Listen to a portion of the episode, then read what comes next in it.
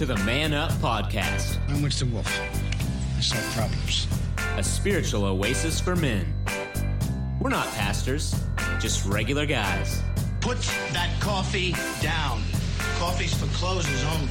So, for the uncommon man, created by equally uncommon men, this is Man Up. And welcome everybody this Man Up Spiritual Oasis for Men podcast number 206. Hard to believe, and what's even harder to believe is this is the first time together since March 11, 2020. That means we've done 61 podcasts on Zoom. Big round of applause for everybody that worked hard get us through that. Thank you so much. Calling this the butterfly. This is the butterfly. We are come out of the cocoon now. We're ready to fly.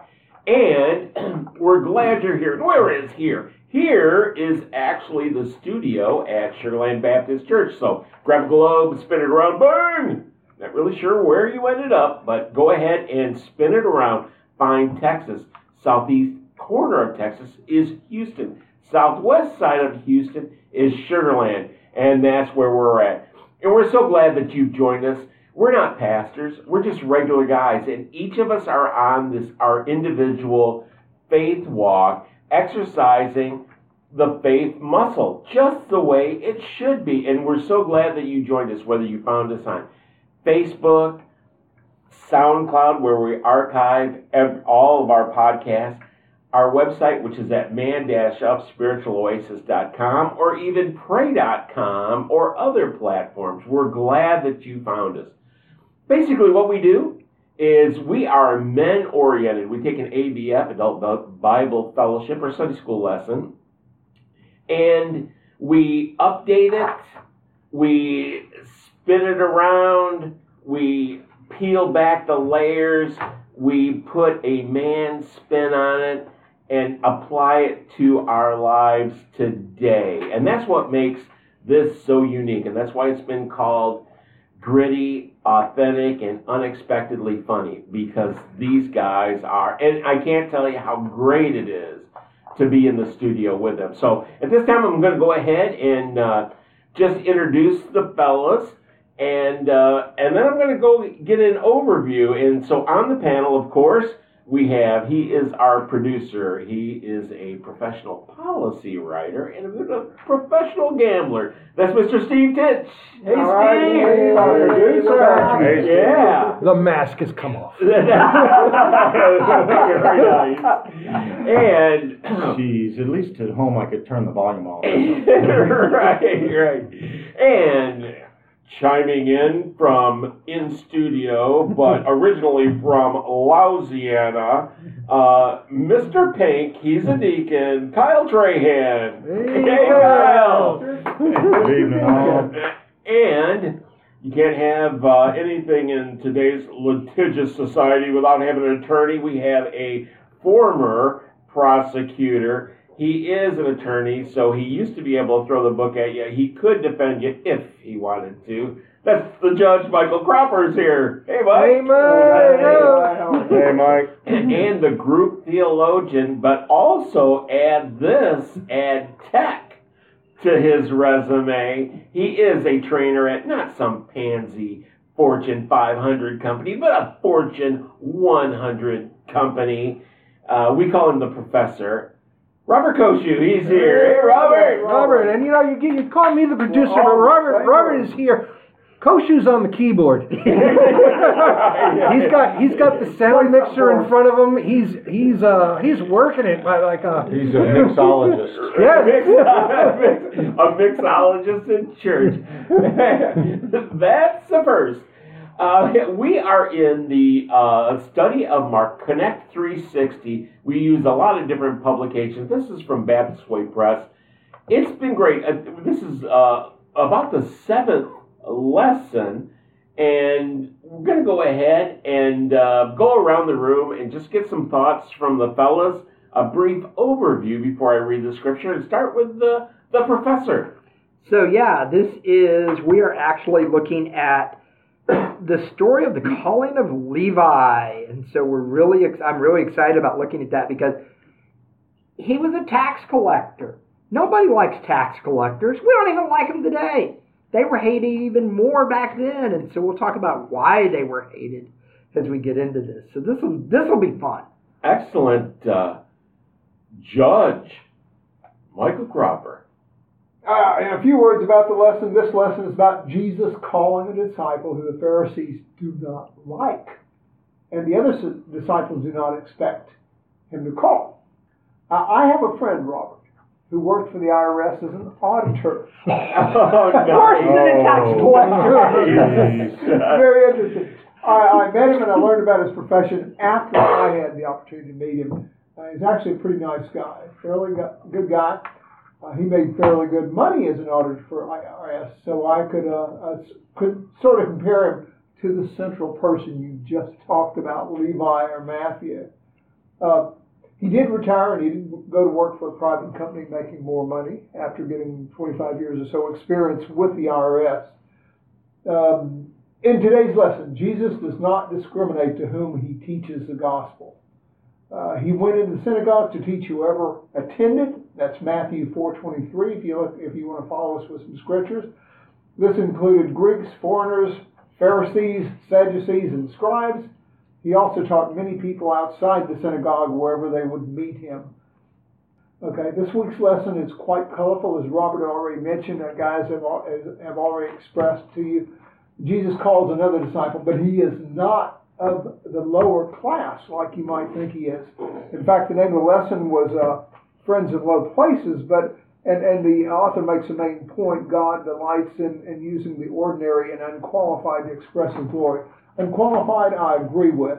Uh, Matthew was a tax collector, and as such, when we read the scriptures, there's some indications and inferences that he, in fact, was wealthy. Uh, so the, the Pharisees uh, are going to badmouth him because of his profession, but that's okay. We're going to talk about it like Robert said. I look forward to it. Bill? Friends in low places. Did he call Garth Brooks? I, I was thinking that same Oh, Who else was they talking I was thinking that It's a play on the same thing. Kyle Trahan, your overview of the lesson. I, I'm still scared somebody's gonna put a clip of that song on this podcast somewhere. I, I, I really am scared because I don't do the, Well, I don't. I don't do the mixing. I, I think that would work, but you know, that's just me. Yeah, we'll add a- add a point of that. Showed him Um, the boots and ruined your black tie fair. All right, we really got to get off that. Bill, I'm blaming you for that. Um, you know, Robert mentioned it earlier that uh, you know most people don't like the uh, the tax collector, and you know uh, Mike as well. I used to They do. don't like Mike as well. Uh, Tax collector. you commented on somebody with the what happens IRS. the same Thank you very much, room. Kyle. I appreciate This is that. going to be a long night. Uh, you know, so I used to do uh, property tax reduction, so I'd actually go to the taxing Oh, authority right. And go argue with them about people's property taxes, you know, and everything. And I, I used to love doing it. It was fun. I just like to argue, so you know, it, I- and they were paying me to do so, and so it was quite fun. Um, but I really did. Not, well, I still don't like paying the taxes, I guess, and so nobody really does. Um, you know, so in the the intro here to our lesson, the author wrote something that caught my attention, and uh, I just found something in a desk that we got. Um, well, we got a desk from my mother-in-law, and it was something had gotten crammed up behind the drawer. Was it a lien? Right, no. and uh, so it was this, this little prayer, but the, the author uh, wrote in there that um, often we may feel inadequate or ill-equipped when God calls us to feel uh, to follow Him. And so the, the little prayer isn't perfect adaptation to it, but it I think gives the same basic idea. Um, it says, This is God. I will be handling your problems today. I will not need your help. So have a good day. But what I take from those two things is that we may be ill equipped, but God will take care of what is needed. Anyway, Very Bill. nice. Steve Titch, uh, Yeah. your overview. Producer Steve. Well, yeah, I we've been talking about him as being a tax collector, and back then tax collectors were pretty corrupt. Uh, they were not liked at all by the people, and certainly not liked by the religious authorities, who who may not even wanted them in the synagogue, even in the back row. And I and it'll be an interesting study because the last couple of weeks we've looked at Jesus uh, performing some miracles, uh, administering to lepers, administering to a paralytic man, basically doing you know the classic Jesus thing in showing compassion and mercy to the disenfranchised. But in this story, he goes up the social levels.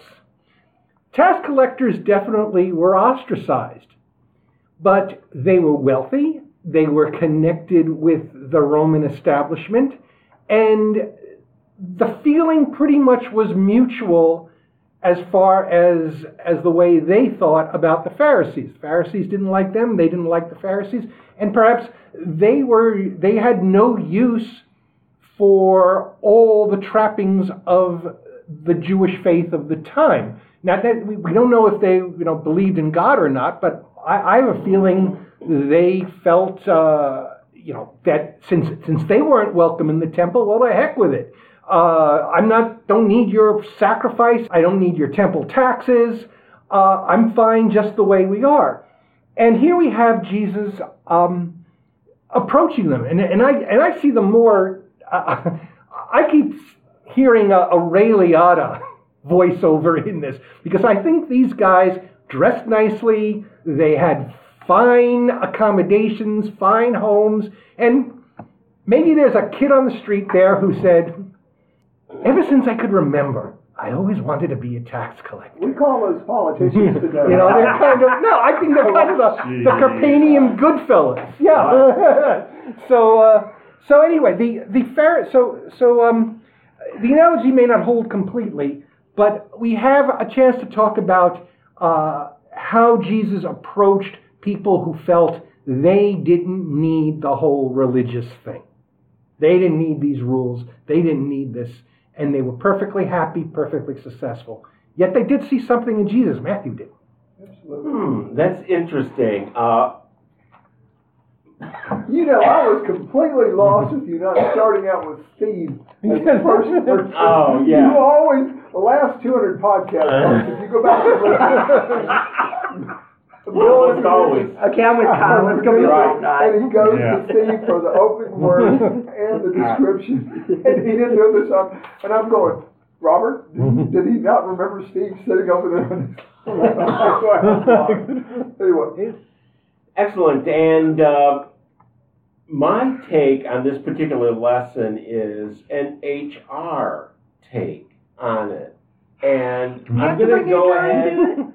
I'm going to go ahead and I'm going to read uh, the scripture. It's Mark 2 13 through 17. Once again, Jesus went out beside the lake. A large crowd came to him, and he began to teach them. As he walked along, he saw Levi, son of Alphaeus, sitting at the tax collector's booth. Follow me, Jesus told him. And Levi, Levi got up and followed him. While Jesus was having dinner at Levi's house, many tax collectors and sinners were eating with him and his disciples, for there were many who followed him. When the teachers of the law, who were Pharisees, saw him eating with the sinners and tax collectors, they asked his disciples, Why does he eat with tax collectors and sinners? On hearing this, Jesus said to them, It's not the healthy who need a doctor, but the sick. I have not come to call the righteous, but sinners. the HR angle that I was going is this. My dad would hire people based on attitude and not aptitude. And he always said that if you have the right attitude, I can teach you how to be useful. I, if I hire someone that has the aptitude but does not have the attitude, that is going to be a disgruntled employee. Okay? That's my first point. My second point is this. By this time, Jesus was rock star status. Okay? Levi knew him. And so, and and the, the thing about it is about the Bible and stuff. Okay, and he immediately went. I think Levi knew him, and when he got the invitation, it felt like he had been called. He had been, it had been a call, and so it's like he was invited into the group of disciples. But and, why would he go with him? Why? Why? I mean, ob- we, we, we, we've talked about Peter and the fisherman. What what motivates Matthew to get up from his tax booth and not Well, only that, and making a invite his good buddies? living. Yes, and, make it, yeah, and- yeah, making a good yes, living. Right. So so what what mo? I guess that's Why would you change from that? Okay, mm-hmm. the money does not satisfy you. It doesn't make you whole. That's like the person who was an engineer, happened to be um, related to me. I'll say his name's Bruce because it's Bruce. And he quit being a petroleum engineer because he always wanted to be a math teacher. And that's what he did. And his wife hated it, but it fulfilled him. It filled something that money did not. Well, But why did he think Jesus was the guy? That's you- not. I mean, I mean, but- this, you're, what you're giving me, Bill. I hate to say, it, you're Okay, giving well, me church okay. answers. I, I don't disagree. with him. I don't. This is, I don't disagree with you. I, I think yes. He. But, but, but what? He, he's sitting there. He's you know maybe he's been thinking this over, and along comes Jesus, who is this rock star, as you said. Right? Why? Because up to now, I'm going to assume that Levi and Matthew is pretty cynical. He's, you know, nobody likes him. He's, he's probably gets, he, he doesn't probably get a whole lot of abuse because he's got some power, but nobody likes giving him money. Uh, he has to collect it. He goes home to his fraternity of fellow tax collectors. What about, why does he even pay attention to this guy who's walking around, you know, saying all these things about the kingdom of God, and and yeah, he's doing some some pretty miraculous things. But to me, Matthew is a cynic. Matthew's seen it all, done it all. There he is. But, but and I, I'm, I'm, I'm Okay, throwing that out. Why, why disagree. does? I would disagree with you. Okay. The first reason, and I thought about very much what you said mm-hmm. because they have such a bad reputation. Mm-hmm. Matthew was a pretty good guy. The first thing he did was invited and allowed tons of people to come to his house while Jesus was there. Mm-hmm. Uh, now, may, I, I don't think his character instantly changed mm-hmm. whenever he followed Jesus. I believe he had a good character. A lot of the the tax collectors desired possibly serving God, but they knew they were hated, and, and they liked the idea of the money, and they had, you had to be strong-willed to be a tax collector, right? Mm-hmm. Because you knew when you took the job, you were going to be disliked. You knew that hmm. people were going to criticize you and talk behind your back, and maybe even criticize your family. But that doesn't mean some of them were not in their hearts good people. They were just strong-willed, like Bill. Well, and with that, we're going to go ahead, and it's time for our first break. This is Man Up, podcast number 206. We will be right back. The Man Up podcast, No Church Answers Tour is going live. That's right. The gambler, the professor, the judge, the deacon, and me, Bill Cox, the director, will record a podcast with a live audience Saturday, June 19th at 10 a.m. up on the third floor at Sugarland Baptist Church in Sugarland. For our listeners in the Houston area, this is an awesome way to begin your Father's Day weekend. So come on down, meet the fellas, and be part of the show. Admission is free, so be sure to get here early. We've got a special Bible study planned, and there will even be some audience participation. And yes, the show will post a few weeks later in our regular feed. So that's the Man Up Spiritual Oasis live podcast recording, 10 a.m., Saturday, June 19th at Sugarland Baptist Church. The exact address is 16755 Southwest Freeway. Approximately, that's Highway 59 and Sweetwater Boulevard, Sugarland, Texas. Hope to see you there. And welcome back, everybody. This is Man Up Spiritual Oasis for Men podcast number 206. This is our butterfly. We're, we're out of the cocoon. And we are together in studio here in Sugarland, Sugarland Baptist Church. The Man Up Studio, we are talking about Levi, who becomes Matthew, being called by Jesus. Real quick, Jesus established himself as a phenomenal guy. You call him a rock star, but he does miracles, he casts out demons, and with great authority he teaches.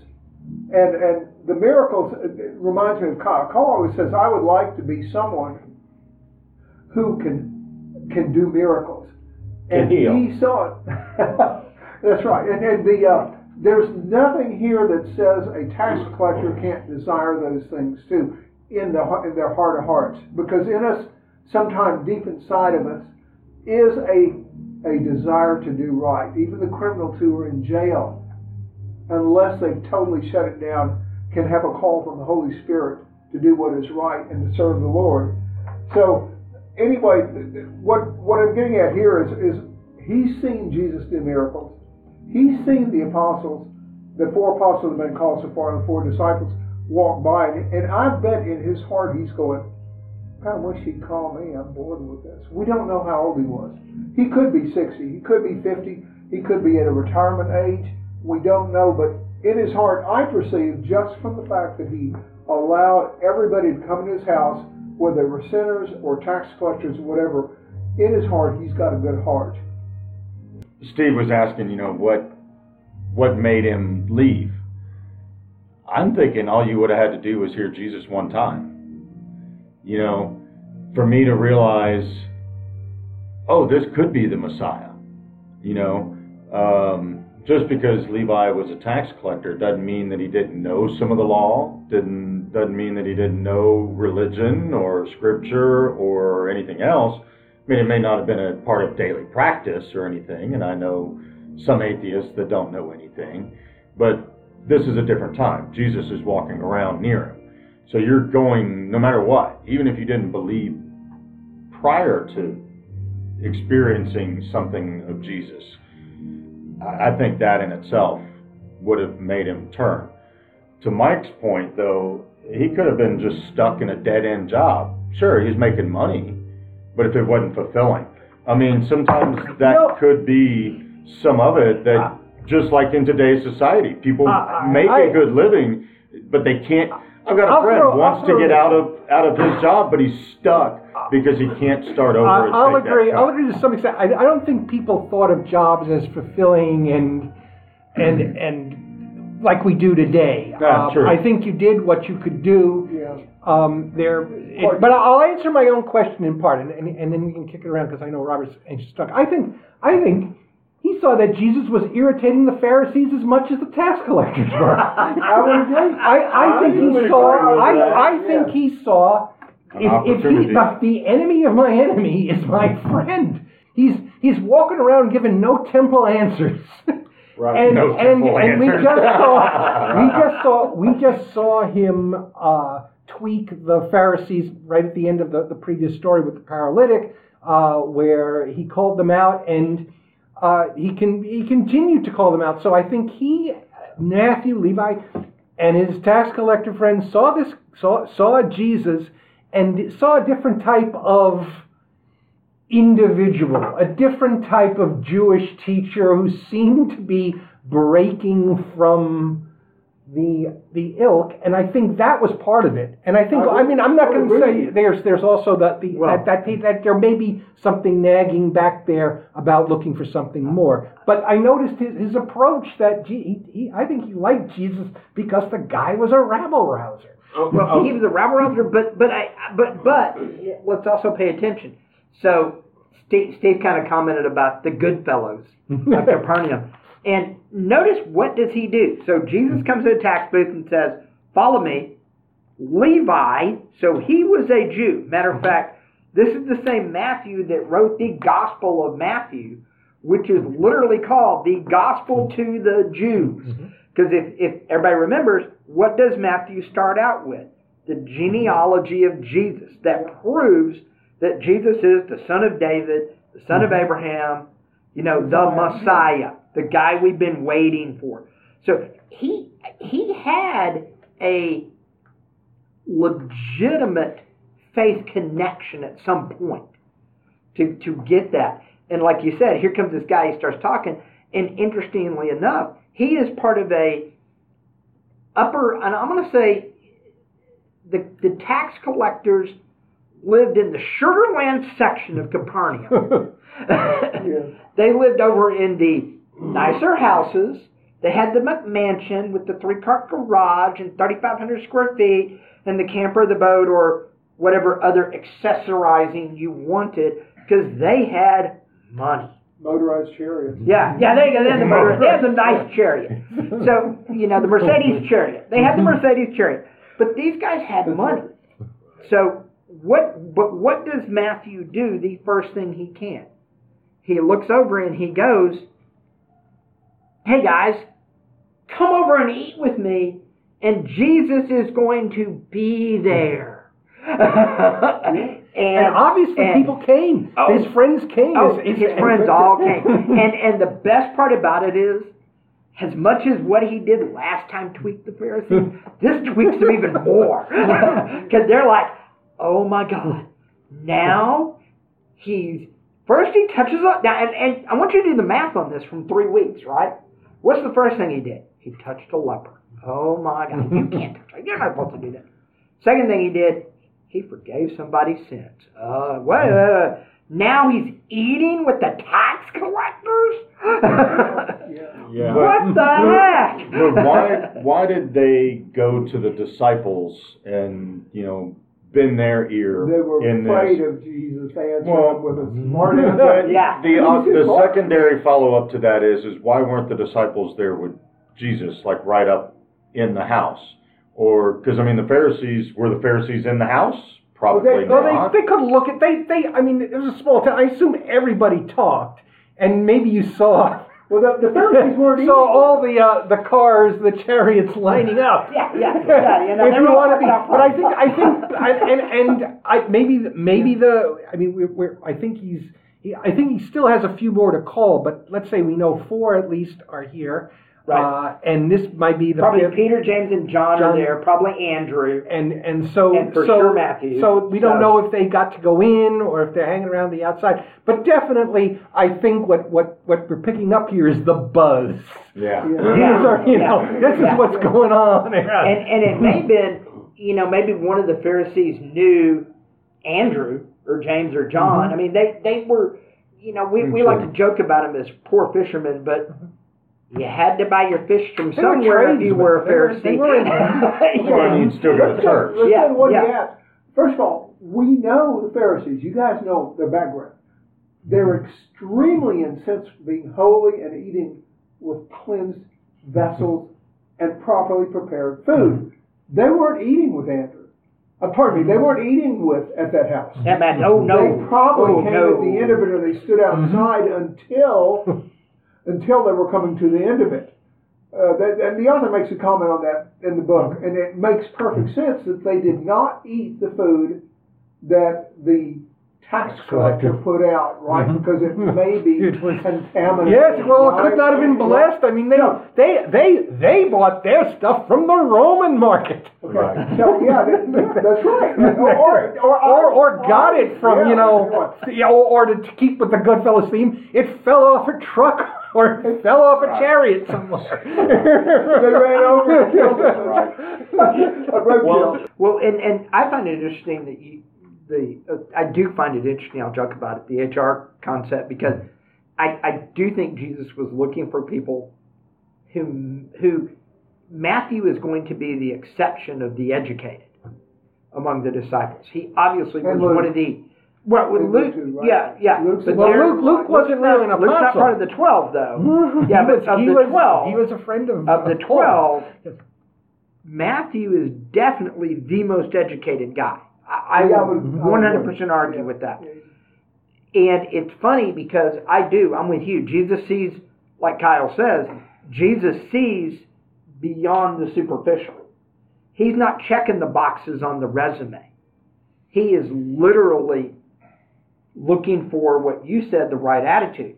And and I'll tell you this: I've done training for twenty something years now, and I used to have managers come in and go, "God, they're doing horrible in class. Why don't you get rid of?" Because they're here on time every day. They show up early and ask me for help. They participate in class and they do everything. If they're not performing after six months, you can fire them, but I'm not going to get rid of them because 99% of the time, the best person in class showed up late, always had an attitude, thought he knew everything. I didn't have time for him. You know, I'd, right. I'd be more apt to fire him than I would be the other guy just because the things you have, I can't train. It's what you have inherently in you. And I think that's one of the lessons Jesus teaches here is he is looking beyond those little things that we look at as human beings. He is literally looking for what God wants and what God needs. And he sees to the heart, and that heart is what we look for and what we have to start looking for in people instead of the superficial things. Well, and he also drew together a uh, quite a diverse crew, you know, to back him up. It, it also would show people that anyone can come. You know, if I can accept Levi into my brotherhood, then everyone is welcome. All you have to do is accept. What you're saying is really important, and I'm going to set this up because we're getting close to the break. But this is this is a particularly good point for men, especially men who are dealing with the American church right now, as to how to approach people who have felt rejected by it, who are not necessarily poor or or needing anything, who might see themselves as quite self-contained, might see themselves. Uh, what I'm thinking of are are the nones, the N-O-N-E-S, the nones, or as you like to call them. They're not. Is not a. This is not necessarily the same group, the exvangelicals being others who truly feel rejected by the church. Nones just feel kind of like, well, I believe in God or I have a spiritual notion, but I'm not into the whole organized religion thing. So I think I think what we have here are some examples again by Jesus how to approach a group of people who either feel completely rejected by the church, still might be looking for God, uh, but may not want anything to do with organized religion or may feel they don't need organized religion. Well, that's a good point because that's one of the things that Man Up is designed for. The vast majority of men that come to church are coupled up. They're they're they're married men.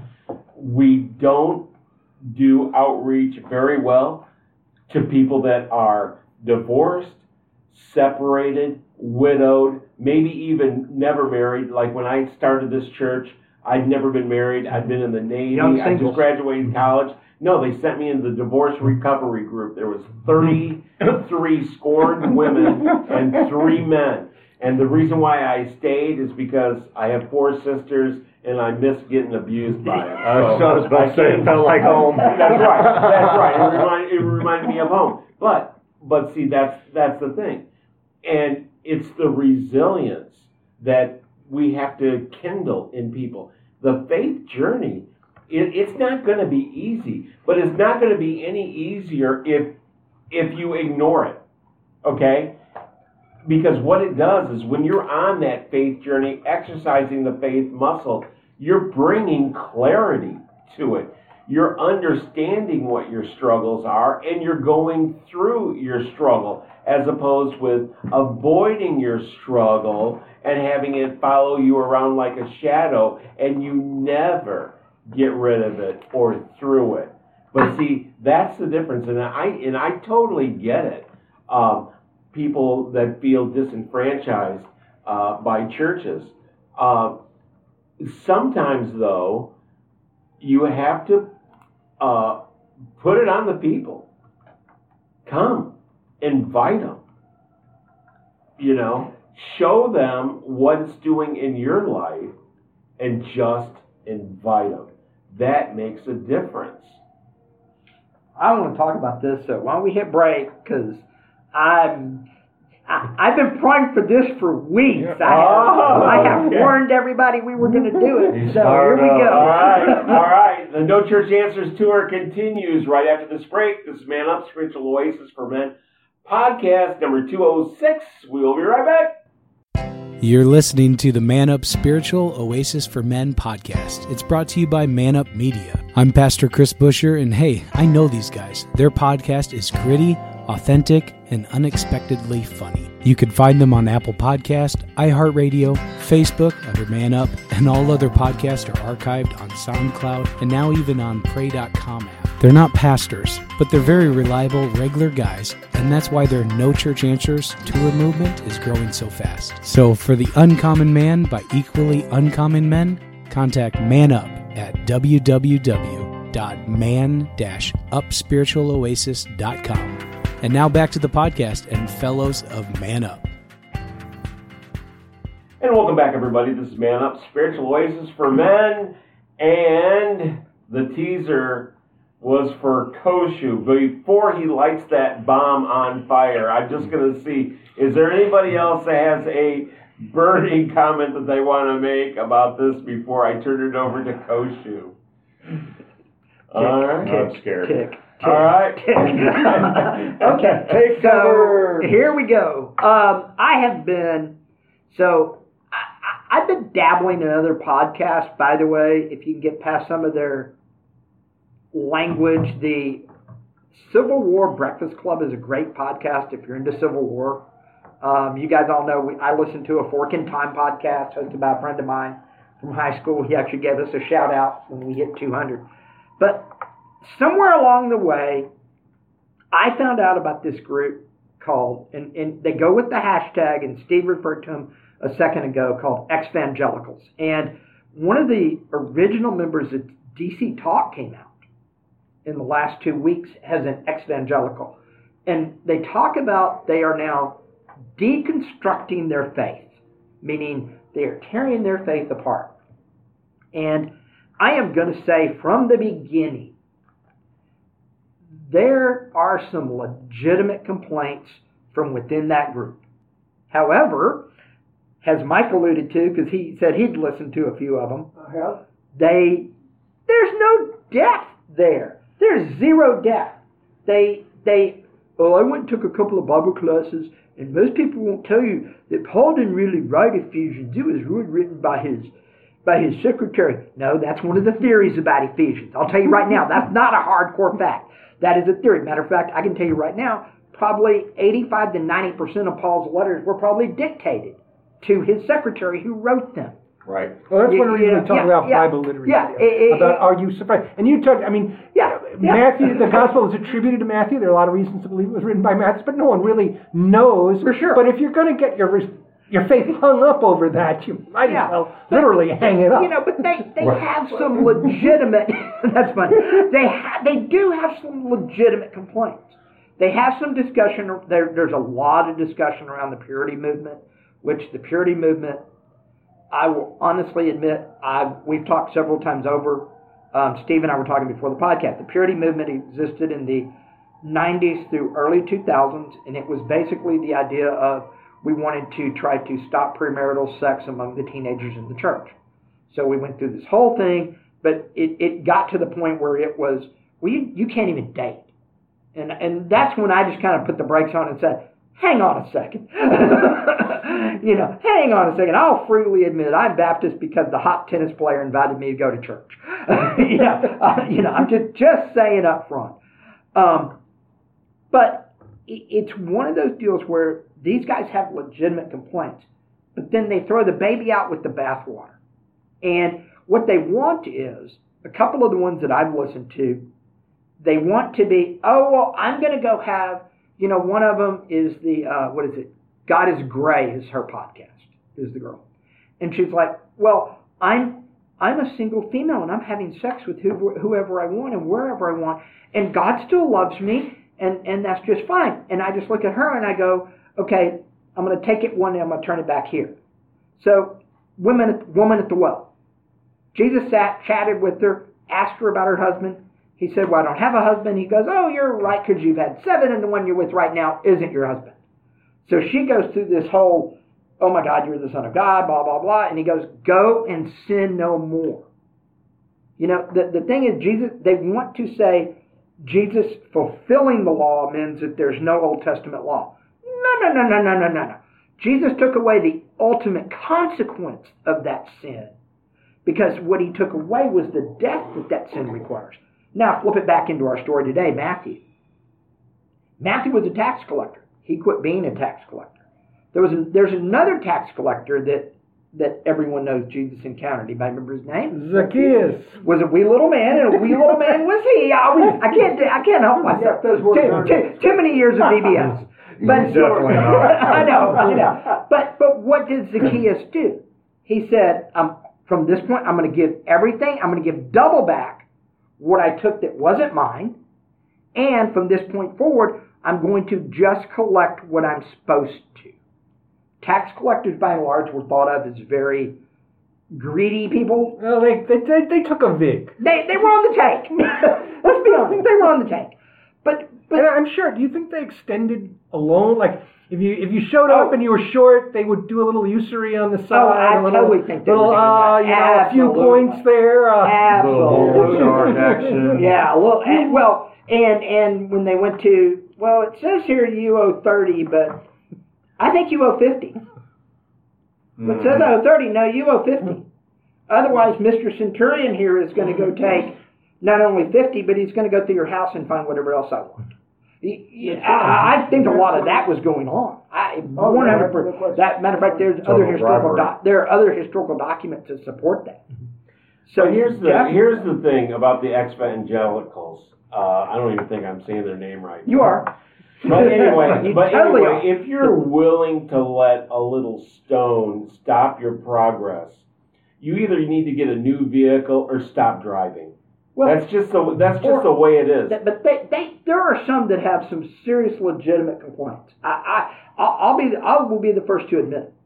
You know, and, and, and that up to the point where they flip it around, where they want to deny everything about their faith, because I have to deconstruct everything about my faith for me to do this. That's where I have a problem. I think they have. I think there are legitimate complaints. There are pastors. I have never encountered one in this church. I on it, you know, never in the church have I encountered one. But there are pastors who abuse their power. Period. End of discussion. You know, and as bad as the Catholics were with it, the Southern Baptists weren't much better. We were a little better, only in the sense that we didn't have an overarching diocese that controlled everything. But we did have we did have Oh, pastors who we- didn't we- open their mouths Yeah, yeah. when when the guy called, "Hey, can I hire this guy?" Oh, sure, it was great. Yeah, yeah, no, Yes, no, I mean that- that, was, that did occur. There was there is there was a decentralization, but you know, nobody was at the top, which. Yeah. But but nonetheless, there was no people should have opened their mouths and It get- was swept under the rug on a point. But but these, they have legit. But it's once again, it's what you said, Bill, and and what Mike and you guys have alluded to. They're, they they get in there. Most of them have a, have left the church by the time they're in early high school, and by the time they're in high school or early college. Big shock there. You go to college and your faith gets challenged.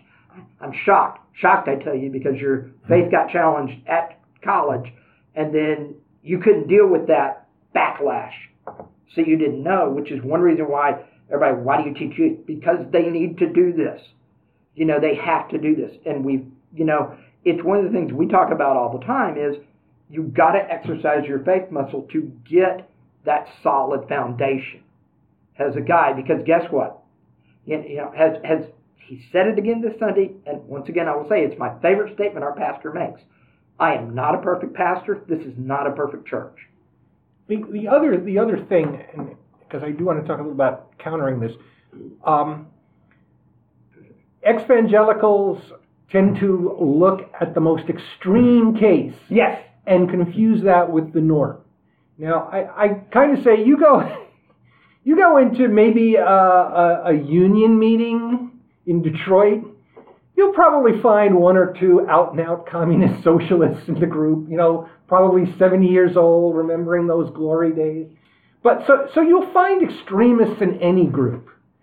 But you got to look at you got to look at where where you know what do people listen to in that congregation? Who do they listen to? What does the pastor say? And usually it's a, it's it's a lot more mainstream. And so, and I think that's a human tendency. I, oh, you know, he said this, and you know, I, I, I saw him, you know, so and so Jones in the hallway, and he, he said, you know, all those gays should go to hell. And well, if that's the way they think, I'm, I'm, I'm out of here. And that's that's one guy out of a congregation of what, a thousand. Yep. Right. well, the the thing about it is that strikes me is it, it seems like they're trying to promote the fact that their life is better by subtraction. they subtracted faith out of their life and made their life better. In their terms, they deconstructed it. Or deconstructed. But yeah, but yeah, but yeah. Okay, but but it's no longer a part of their life. The counter counter argument is like someone like me. Faith has made my life better. It hasn't necessarily changed my circumstances all the time, but what it has changed is the way that I look at them. It also changes my relationship with the people around me.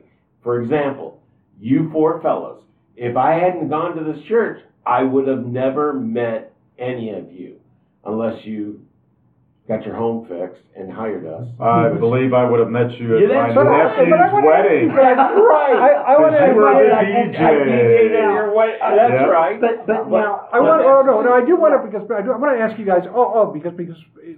So so you're sitting around, you're having a beer with with somebody, and they say, and you, you mention you go to church, you are you are a Christian, you feel comfortable like that, and they they come back and saying, yeah yeah, you know, I think about it, but you know, I just don't want to get involved in it, or I don't, you know, my wife goes there, but I just don't like the people. How do you get somebody? How, how do you get how do you get through to somebody? How do you get somebody to leave their leave I'm their curious, tax yeah. booth? Yeah. so? It's not my job. Well, well, no, no, wait a minute. No, this is part. Don't cop out. This is this is. We get we get. Okay. Okay, no, no. I'm saying this is more likely to show up in our circle than all the preaching and all the Sunday schools about the the Muslims who live down the street from us or the Hindus. We live in this great diverse community. Chances are you're going to find yourself face to face with a nun or someone like this. So, so don't say it's not your job. We have a great commission, believers of all men. It's fun to say, well, you know, I brought a, I brought a little cake to my Muslim neighbor and stuck a card in, come to church. This is, you have a chance to talk about your faith with somebody who feels he doesn't need it. And so I'm saying, what do you, wh- how do you do? Well, And- here- Oh, you- Michael, okay, go yeah, ahead. Go yeah, ahead. yeah. Go ahead, I have, a, I have a cousin who is a stockbroker, and uh, we've Wealthy. been friends. He's pretty wealthy. And stress. Uh, he got involved with a minister's wife, uh, one that's been on TV and everything like that. And, uh, and he said that took him away from the Lord. Well, first I, I asked him, so I asked him very clearly, first of all, okay, did you ever know the Lord? Did you ever accept Christ as your Savior? Well, no, but I grew up in church and everything like that. I said, uh, and he's been telling me you need to buy the book, The Myth, what religion is. I forget the name of it. It's got it written home. He wants me to read that, and he says, uh, "This is all. Uh, it's all fairy sta- fairy tale. Everything about Christ, the Bible, the Old Testament, everything uh, is is a fairy tale, and you need to read this. These myths and and and whatever else the name of the book is. I, I didn't bring it with me, but anyway, my my I finally. I said, look, until you know or you accept Christ, you don't know if it exists, number one. Until you invite him into your heart, and he will come if you're serious. He will let himself know. You can you can walk away from him. But he will still come into your heart. If you ask him and you're sincere about it, he will come into your life and he will let him let you make known. Where am I going with this? There's I have no idea. He's The asking Holy- himself. The, the Holy Spirit will go before you if, and, and Steve, you mentioned this casually, and you, you asked this great question, but you know where you're going with the answer on it also. Oh, and you that's how do, how do you talk to people who don't want to come to church at the moment? Right? I, I can And then- tell you this. Yeah, you, I've had uh, I've had a couple of people have approached me. It doesn't happen often about uh, challenging me about faith or anything. And um, one time I just said, um, "Okay, I get it. You're not a believer. You get hit by a bus. You're gonna pray to God to save you. You're gonna pray to dirt. What are you gonna The do? bus, yeah. and and that's up to you. I've made my choice, and I'm going with it. I'm just a believer. I it, it's affected my life. You might be able to tell. You may not be able to tell. Okay, but it's the example that I set. You know, you you can watch it, you can learn from it, or or you can ignore it, or you can challenge it, or or whatever. That, that that's up to you.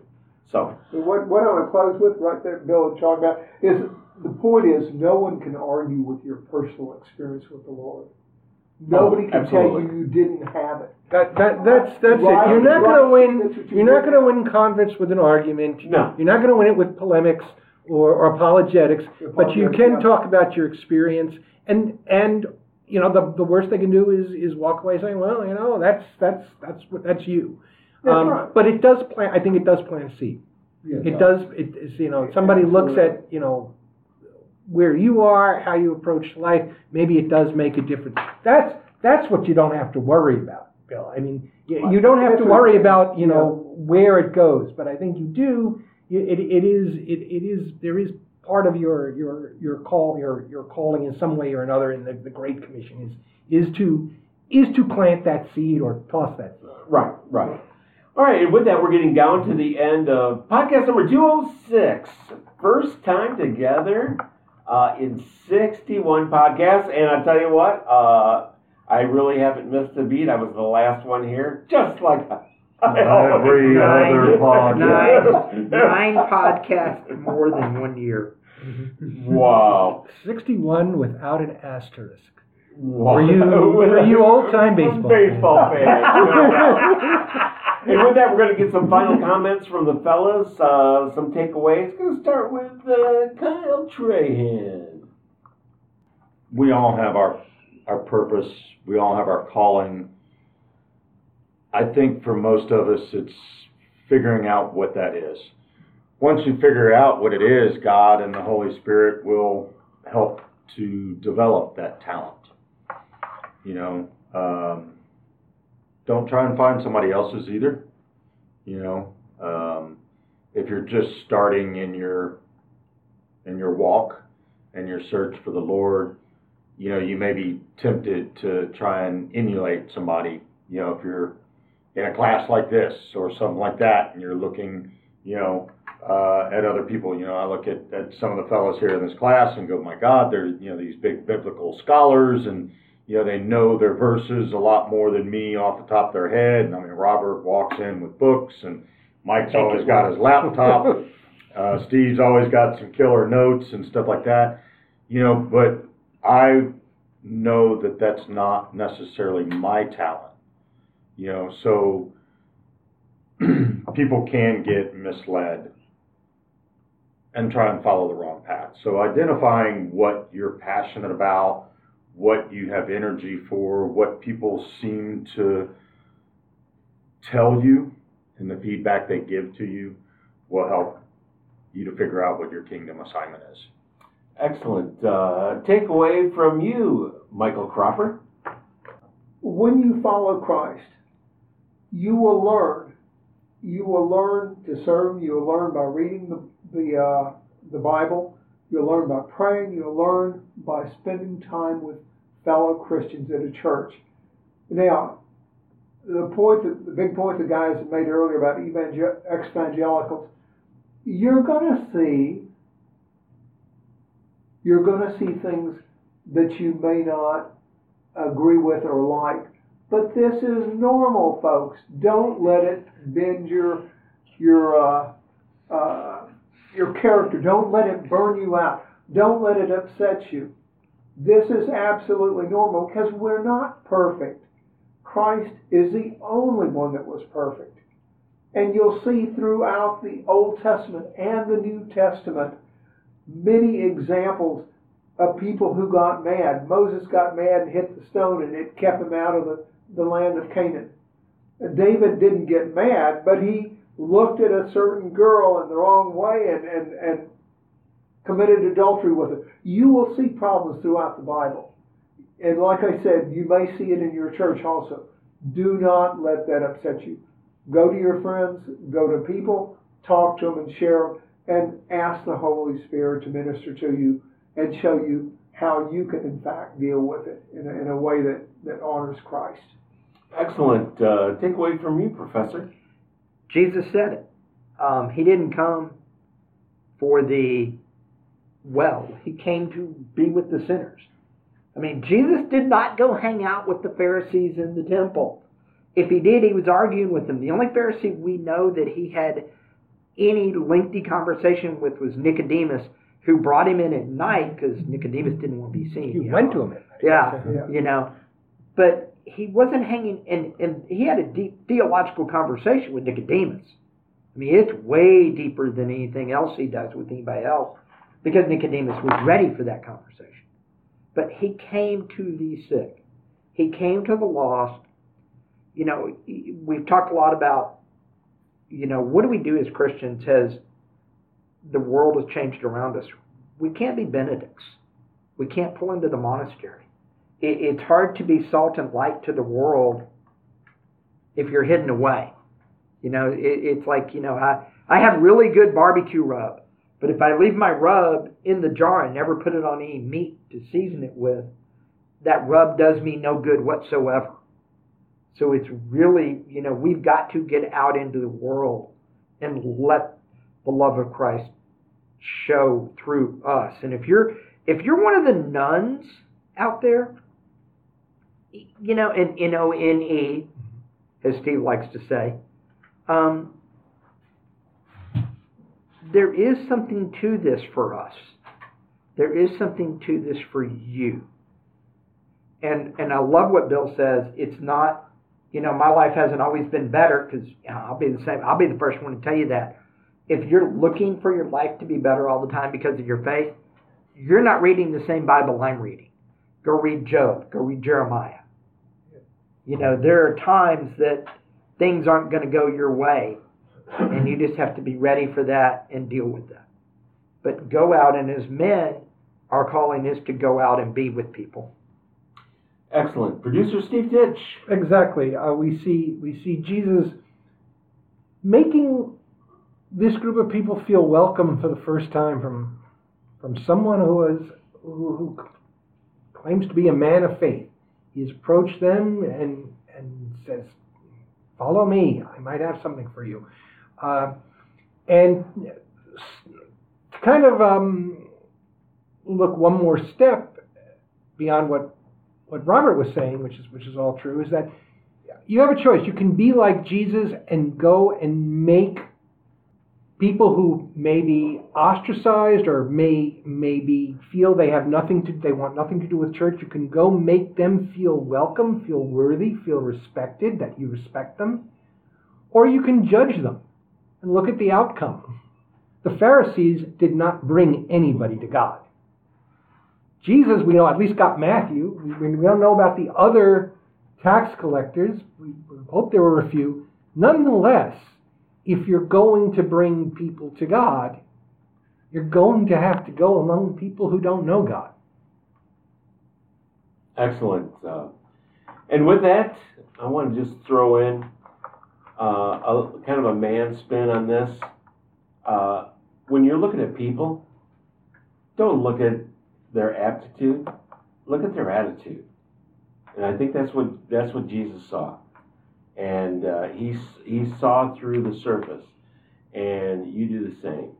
And with that, we're coming down to the end. This is Man Up Spiritual Oasis for Men, podcast number 206. So, on behalf of uh, our producer, Mr. Steve Titch, Kyle Trahan, Michael Cropper, and the professor, Robert Koshu, my name is Bill Cox. It's been great uh, having you here. So, whether you found us on SoundCloud, where we archive all of our podcasts, Apple Podcasts, Facebook, our website, which is at man-upspiritualoasis.com or pray.com. We're so glad you did. And Sugarland Baptist Church has opened up, but if your church has not, uh, log on to sugarlandbaptist.org at 945, and there is the Baptist streaming service. So you have a chance to worship with, with the Baptists here in Sugarland. And if you're ever in our area, now that we are opened up, don't hesitate, hesitate to stop by uh, for the Man Up Men ABF Adult Bible Fellowship. But we want to encourage each and every one of you to join a local Bible based church. Why local? So you'll go. Go participate, get in a small group, kind of like what we have here, and find one that's men only. And if there is one, start one. This is Men Up! You've been listening to Man Up, You want answers. I want the truth. You can't handle the truth. dedicated to the uncommon man, created by equally uncommon men. If I were the man I was five years ago, I'd take a flamethrower to this place. Can contact us on Facebook under Man Dash Up. Post questions, and we'll answer them right here on the Man Up Podcast.